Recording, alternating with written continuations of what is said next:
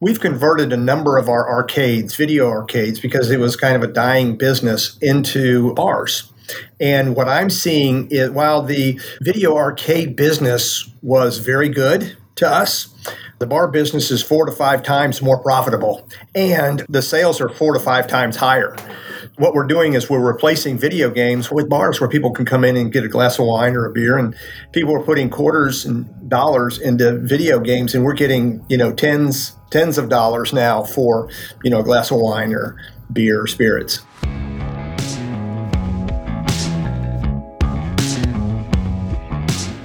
This is the Box Office Podcast. I am Daniel Loria, the editorial director of Box Office Pro, the only publication in North America covering the world of theatrical exhibition. Joined today by our full roster of co hosts, we've got Russ Fischer, editorial director of the Box Office Studios, which provides editorial content for movie theaters. We've got Rebecca Pahle, deputy editor at Box Office Pro, and Shawn Robbins, our chief analyst at Box Office Pro. In this week's episode, we are going to go over a weekend preview of Nope, the latest film from Universal and Jordan Peele. And in our feature segment, we are going to be talking to Larry Etter from Malco Theaters. He heads up the food and beverage side for Malco, one of the largest movie theater circuits in the nation. One of the most knowledgeable people in the world of concessions will be going all in on the F&B side, on the concession side of the industry later on in this episode. But let's get this started. Let's start this conversation talking about Nope, the new Universal title from Jordan Peele. I know, Russ, a couple of weeks ago, you mentioned on this podcast this was going to be probably one of those titles in 2022 that could really be a cultural moment. I know Rebecca and I are really looking forward to it. Sean, you have to be a bit more objective than we are. What is your forecast for this movie opening this weekend? Well, this movie absolutely is is one of those I think we've had on the calendar for a while. Essentially, since it was announced, it was Jordan Peele's next film, an original movie right in the middle of summer, the kind of thing that everybody wants to see when it's sandwiched between Marvel movies and Minions movies. The, the caveat here is, as we're recording this, we still have no idea what the reception is. So, really, all we have to go on is that buzz and that hype for Peele, some pre-sales figures, but even those for horror films can really be misleading because they they usually don't really perk up until closer to opening day. I think at, at this point, a fair number is, is something around 40 million or higher. That might seem a little bit low compared to us, which opened to 70 million a few years ago. But there are a lot of factors we have to look at right now for this movie his previous two films, how did they open? I mean, Get Out was obviously very critically acclaimed. Word of mouth on us was less positive, but people really loved that amazingly performance. How did they do? Yeah, so they were essentially polar opposites. Get Out opened to mid 20s, had incredible legs, as we all know us open to 70 was very front loaded had mixed reception. A lot of people love it. I think it's more of a divisive film in terms of audience reception far more than get out which was you know virtually unanimously loved. I would kind of say that that that us run is going to have something of an impact on Nope. Like maybe Peele's brand, I don't, I hesitate to say was damaged in any way. It's certainly not, but I think maybe there is some slight hesitation because he's he's one of these young filmmakers, relatively speaking, in terms of his career as a director, who has had a lot of expectation put on him now. And especially, I think horror fans are going into this wondering: Is this going to be more like a Get Out or another Us? It reminds me a little bit of where M. Night Shyamalan was about 20 years ago, to be honest. It's funny that you say that because I think M. Night is, with this movie specifically, M. Night is the most direct comparison, I think. We didn't know for a long time what this movie would be. The first trailer gave you some sense of like, okay, it's probably a UFO or aliens thing. And they have since come out and been far more explicit about that, which is interesting because I can imagine a couple of different reasons that they did that. Maybe that was always the plan, or maybe somebody at Universal was like, hey, can we tell people kind of what this movie is about? Get Out was such a cultural moment. I remember watching that movie at opening weekend with a full packed house, a great audience. I remember those uh, those reactions. I just want to quiz you guys. What do you guys remember of that opening weekend of Get Out? Where did you see it? What was the conversation like from your point of views? I mean, I saw it at Sundance. Oh, so uh, early on, yeah. They did that screening at Sundance, and you know, I was a big Key and Peele fan, and uh, some of Peele's sketches were like the weird ones, which I really appreciated. You could tell that he was deep into it. That that like he's not play acting as a guy who's going to make a horror movie, but like this is meaningful to him. And so that Sundance screening was a big deal. People were like, I think people were curious beforehand, and they came out of it pretty psyched, like, wow, that worked. But consequently, it was from there. It was some time after, uh, you know, just a little bit before the movie opened for real. So my interpretation of that opening moment is different because I, you know, I'd been there already. But that, I think we, I want to talk about the festival reaction because that was, I think, a huge benefit that both Get Out had from Sundance and that us had from that early screening at South by Southwest. I think those early festival audiences with the right people in the press watching them really helped drive that narrative. Crucial point here, guys. That's not what's happening with Nope. No one's seen this movie. No one's seen it who's allowed to talk about it. So we have, which which is kind of scary, but maybe it means Universal knows they have a hit. I mean, I guess uh, we'll find out tomorrow in the press screening. I'm actually at this point more likely to rewatch Us, I think, than to rewatch Get Out. And Us is a movie that I think, like a lot of people, my reaction to it was mixed when I first saw it, but I like it more and more the more I see it.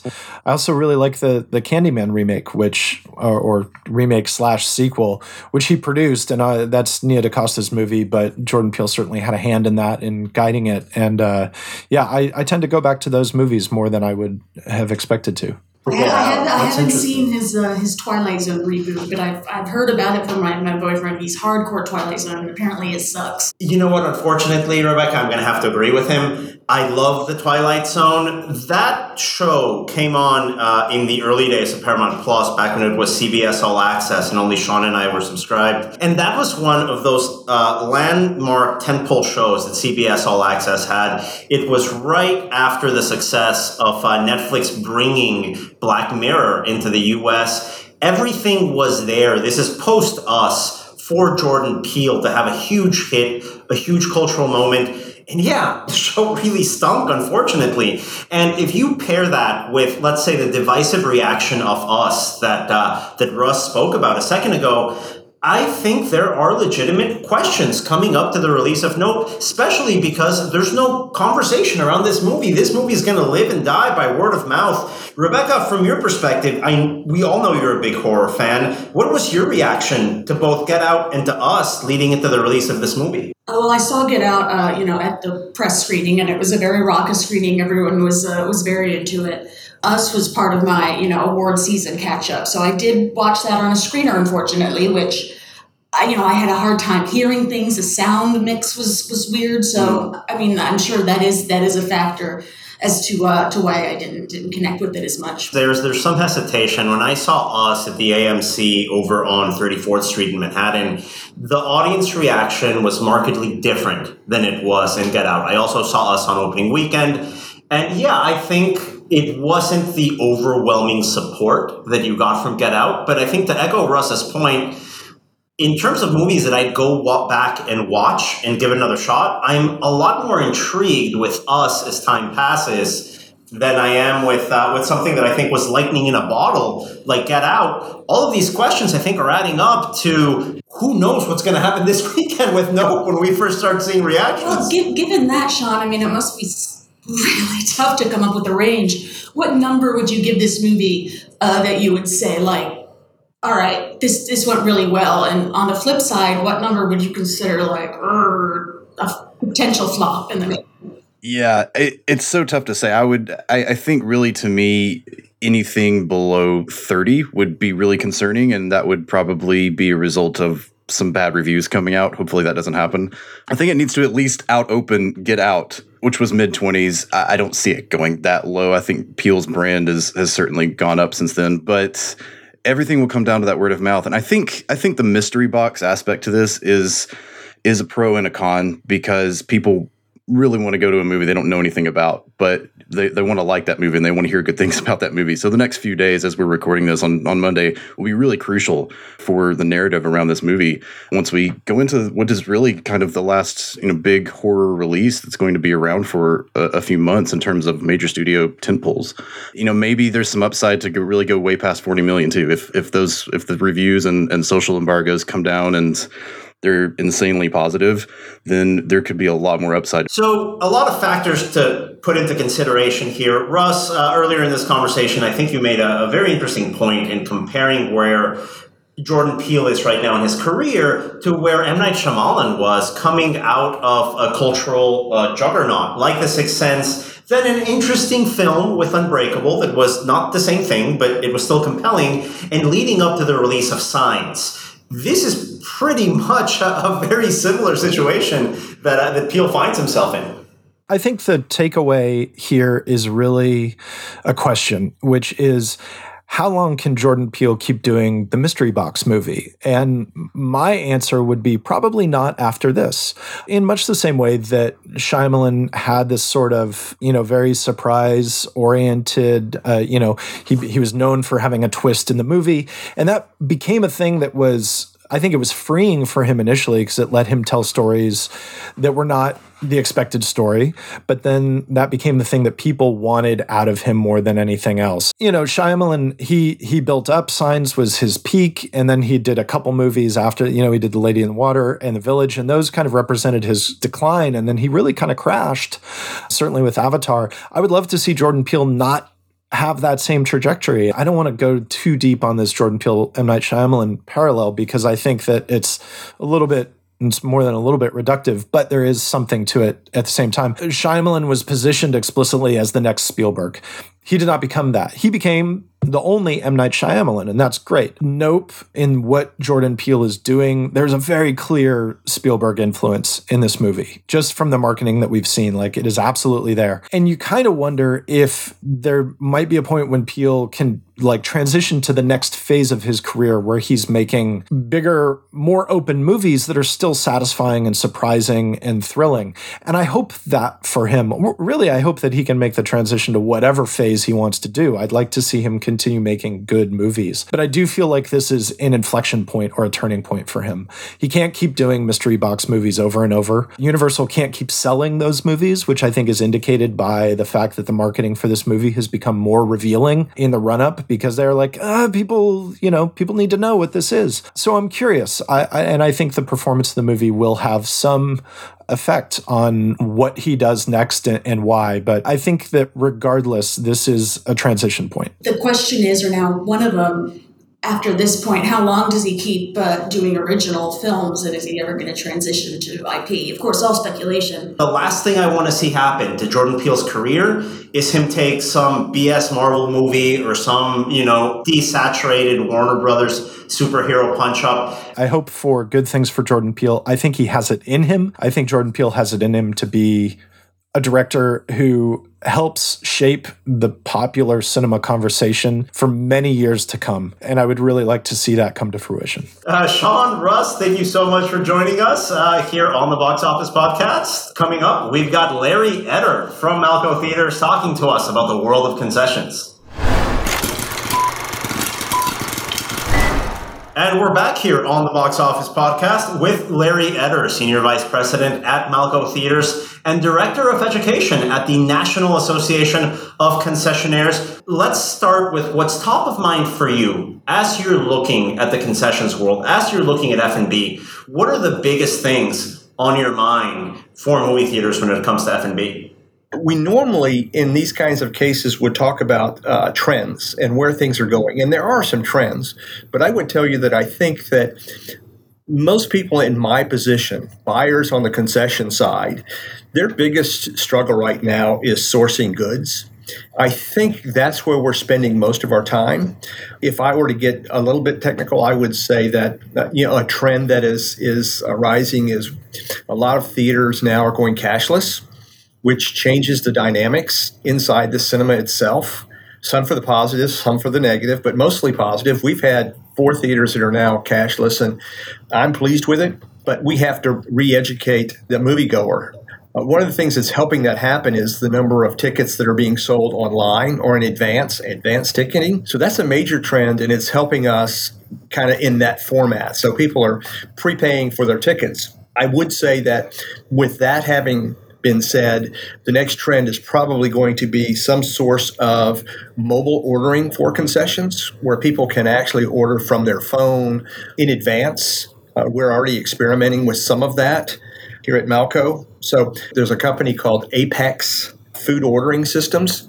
They call them food lockers. I'd like to call them chambers, but it allows someone to order their food in advance and then you can actually put it in a safe, secure place and then the guest can pick it up when they arrive. So that's something that's in the works. But again, it, it plays along with what I think the biggest trend is, and that's becoming more technical in the way we offer food service. I mean, it seems over the last two years in this industry, by necessity, there's been a lot of kind of taking a step back, looking at things, maybe cutting things that don't work. Definitely, I mean, it's a time when the industry needs to save as much money as they can save, given everything else that's been going on you know, it kind of ties in with the transition to cashless, you know, making everything more efficient. Tied to that, I mean, you spoke a bit about this in your uh, CinemaCon panel. Are you seeing cinemas scale back on their menus? Absolutely. I don't think it's because we wanted to to start with it. I think it's out of necessity because of the supply chain issues. You know, one of the notes that I made was that uh, many of us in the industry are having to reconstruct our planograms. In other words, the candy or confection designs that we have in our candy cases because there's so many shorts. So many times something comes in and is out and then it's in. PMI Brands, for example, before the pandemic had 135 SKUs of different candies Okay. As of, I would say, April, they told me they have 35 SKUs. So they're cutting out all the diversity. They're coming up with one size and they're basically going to sell, you know, their top brands in a specific size. So that's a significant change in the way that we've been doing business in the past. And, you know, it's going to be the new challenge for us. Not to ask you to predict the future, but has there been any indication as to when the supply chain problems for these these concessions or this area is, are going to even out a little bit. The first rumor was that the supply chain issues would be kind of solved in December of last year, and then they kind of pushed it off to what they called the first quarter. And what we're seeing is residual uh, things. So, for example, if you ordered coconut oil and it came in a bladder, a plastic bag. Ventura Foods had plenty of oil, but they couldn't get resin to make the bags. And so if you had bag in the box uh, coconut oil, you're basically screwed because it's the container, it's the resin. And, you know, there's been uh, paper pulp issues which you know limits cardboard. It's limited how many kids trays can be made. You know it rolls all downhill. So it's not just necessarily food ingredients. Sometimes it's the packaging that's the problem you can't get. I remember seeing pictures of people going to one circuit with packaging including the branding of another circuit on there. Everyone's just trying to pull together here and trying their best to make sure these disruptions don't hit the consumer. So let's talk about the consumer right now because if I'm a moviegoer and I'm not plugged into what's going on, what are the things that I'm going to have a hard time finding at a movie theater today? Now that, that's going to that's going to change from circuit to circuit, but I will tell you that there are a couple of large circuits that use nacho cheese in a pre-portioned cup. They cannot get the cups right now. Therefore, those two circuits have basically put up signs in the concession stands we temporarily are out of nachos. We can't serve nachos because we don't have nacho cheese. Talking with some of my colleagues, Rob Novak at Marcus, uh, Bill LeClaire at National Amusements, we agree that there are probably three or four key items that people are buying. They're buying hamburgers, they're buying pizza, they're buying chicken tenders, and maybe a chicken sandwich all that other stuff, the numbers were so soft that we've made a conscientious effort to roll that back. I would say that we probably have 12 to 14 cinemas that have what we call a big menu, and it does still offer uh, fruit and cheese, sausage and cheese, a couple of appetizers, those five core items. Then we drop down to another 10 to 12 uh, theaters that do basically fried foods. So they're going to continue to do the pizzas. They're going to continue to do chicken tenders. They're going to do French fries and and you know uh, funnel cake fries, those kinds of things that are you know expanded. And then we we basically have the rest of the theaters just have those those core items that I just talked about, three items. So I think we've been somewhat diligent based on you know way our locations are lined out that like every other theater will be a heavier menu and then the next one would be a little bit lighter. And so you know the guests can kind of choose. Now we're very fortunate malco that we've got you know a dominant market here in memphis. We've got 12 locations so we, we have that affordability. I don't know that people that are independent theaters have that you know kind of um, capability. And are you seeing that the customers standards are higher uh, when it comes to the freshness of food? Well I, i've been preaching this for a long time uh, when we first started the dine in concept, I have told all of my colleagues and anybody that'll listen the food service that we offer in theaters has to be better than what we see in your neighborhood casual restaurants because people are going to compare. And if our food service isn't as good, if the quality isn't as high, they won't opt to eat in our facilities. They'll just stop someplace on the way. So when we started the dine in concept, my theory has always been we're also now competing with all the local restaurants within, you know, a, a three or four block radius of whatever that theater is. And I think that still holds true. The, the, other thing that you bring up, uh, I, I, spoke about at um, CinemaCon in our panel. One of the discussions was about uh, the seven quickest subconscious uh, decisions uh, patrons make. And one of them was the freshness of the food. You know, we went down through sanitation, we went through cleanliness, we went through value, we went through, you know, but there are seven. And one of those was fresh, made for just made for you. And so uh, I think Daniel, you're you're you're spot on. We have to concentrate on you know fresh, high quality, the best ingredients, because we have to win the customers back, not only with movies, but the entire experience. And that's that's where we gain uh, leverage over you know streaming devices and people sitting at home. You know, we, we have the complete package. Larry, I, I feel like there's a there's a consensus now or an idea now. If you're going to open a new theater, it has to have recliners because that's what people expect. Is it going to be the same thing with alcohol?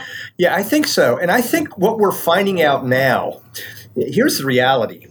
When we started uh, dine in theaters, we added alcohol. I think we found out now that alcohol was really the key ingredient.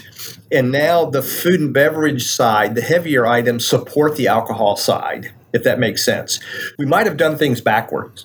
I think we went towards the food end and tried to compete with restaurants on food, and we found out that alcohol is the is the new norm the full scale of uh, food and beverage. So I think that a lot of people they want to have a beer, a glass of wine, a vodka tonic, but they don't necessarily just want to, you know, do that. So if you offered fruit and cheese or you offer a burger to go with their beer, those kinds of things, I, I think that's the package. Uh, I'll give you an example. We've converted a number of our arcades, video arcades, because it was kind of a dying business, into bars. And what I'm seeing is while the video arcade business was very good to us, the bar business is four to five times more profitable, and the sales are four to five times higher. What we're doing is we're replacing video games with bars where people can come in and get a glass of wine or a beer, and people are putting quarters and dollars into video games, and we're getting you know tens tens of dollars now for you know a glass of wine or beer or spirits. So you know things have changed. It's interesting because i thought the film industry the theater industry the cinematic experience was really built around kids. That's one of our highest demographics that visit theaters right? You guys know what the percentages are on under the age of 21 going to movies. But the dynamics have changed now where we're actually catering to people over the age of 30 i find that interesting as a different sort of dynamic in the cinema industry. We've always tried to coach teach kids go to the movies every Friday night or every Saturday. We all know that the cinemas all of us in the industry believe that we become the babysitter for you know America's children on Friday nights. You know, we take them all in, and uh, the parents go off and do something and come back and pick them up three hours later. So I do think the dynamics are changing, and the way we're focused on our patrons. We're, we're looking at a, an older demographic now. I don't think there are many, you know, 12 year olds that want a burger or a steak and a salad when they go to the movie theater. I think the dynamics are they want chicken tenders and french fries. Right now that inflation is such an issue, but as you see expanded F&B increase its market share in the United States, Larry, how do you think this is going to even out for the consumer? Do you think concession prices have to stable or be lower to be competitive, even as you bring more elements into menus? I have two or three different answers for you here. So, first of all, one of my focuses was as vice president at Malco is to keep the pricing and concessions very reasonable as we try to attract people back. So, to your point, the overwhelming position for our guest is that we overcharge for sodas and popcorn and candy. Now, the thing that I will tell you on the restaurant side or dine in side, we've always tried to keep our, our prices as competitive as possible. Now, the difference is if you have that core set of sales in concessions, and when I say concessions, I'm really talking about sodas, popcorn, and candy, those items are going to drive the business. Okay. And that's where the profitability and the margins are. For us to enter into the dine in business and compete with restaurants, I think our prices have to be comparable. So, for example, we're not charging $20 for a hamburger. I'm looking at the local burger joints here in Memphis and saying, what are their typical prices for a burger? So, burger and fries is $9.50. It fits right in line with what I call our competitors on the dine in side. I do think you bring up a very good point, and we're all challenged with this right now, and that is inflation. Coconut oil is almost doubled in price. Paper goods is almost tripled in price. Plastics is almost tripled in price. And we're absorbing all of those costs at this particular point. But for the life of me, I, I don't know how we can charge more when we're facing the kind of crisis that we're going to see in the next few months with inflation and a possible recession. We have to be very, very smart. I think that we did take some slight increases. We've taken five to six percent increases. One of the things that we're all finding as buyers on, on the concession side is that through the pandemic, we weren't buying very much and we didn't see many price increases because there were no supplies and we were closed. But we've gone 24 to 30 months, okay? And all of a sudden now we're seeing 18 and 20% increases in confection. Over a three year period, that would probably be normal.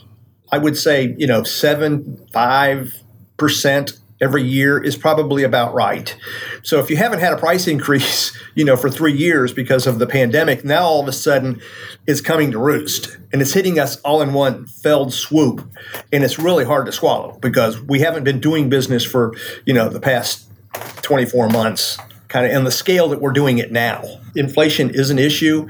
I know my perspective, my philosophy is going to be to try to keep prices as reasonable as possible when people are coming back. I don't want them to get burned. It's going to be a challenge. You, you bring up a great point. It's something that I deal with week to week. Now, we've got the National Association of Concessionaires Expo, your annual convention coming up next week over in Orlando. I love this event. Rebecca, I'm so excited. This is going to be your first time attending. Uh, it's a great opportunity to see all the things that are happening in such an influential part of the cinema business. Because as we know studios movies that's only part of the conversation when we talk about exhibition. F&b concessions are really a leading part of the revenue when we talk about exhibition. Now at cinemacon we always love going there because we get to hear about the latest releases coming up. It's a big studio preview of what we can expect later on in the year what I love about NAC is you get to hear more in depth conversations about the other parts of the business. Uh, Rebecca, what are the things that you're most interested in finding out at the NAC Expo coming up next week?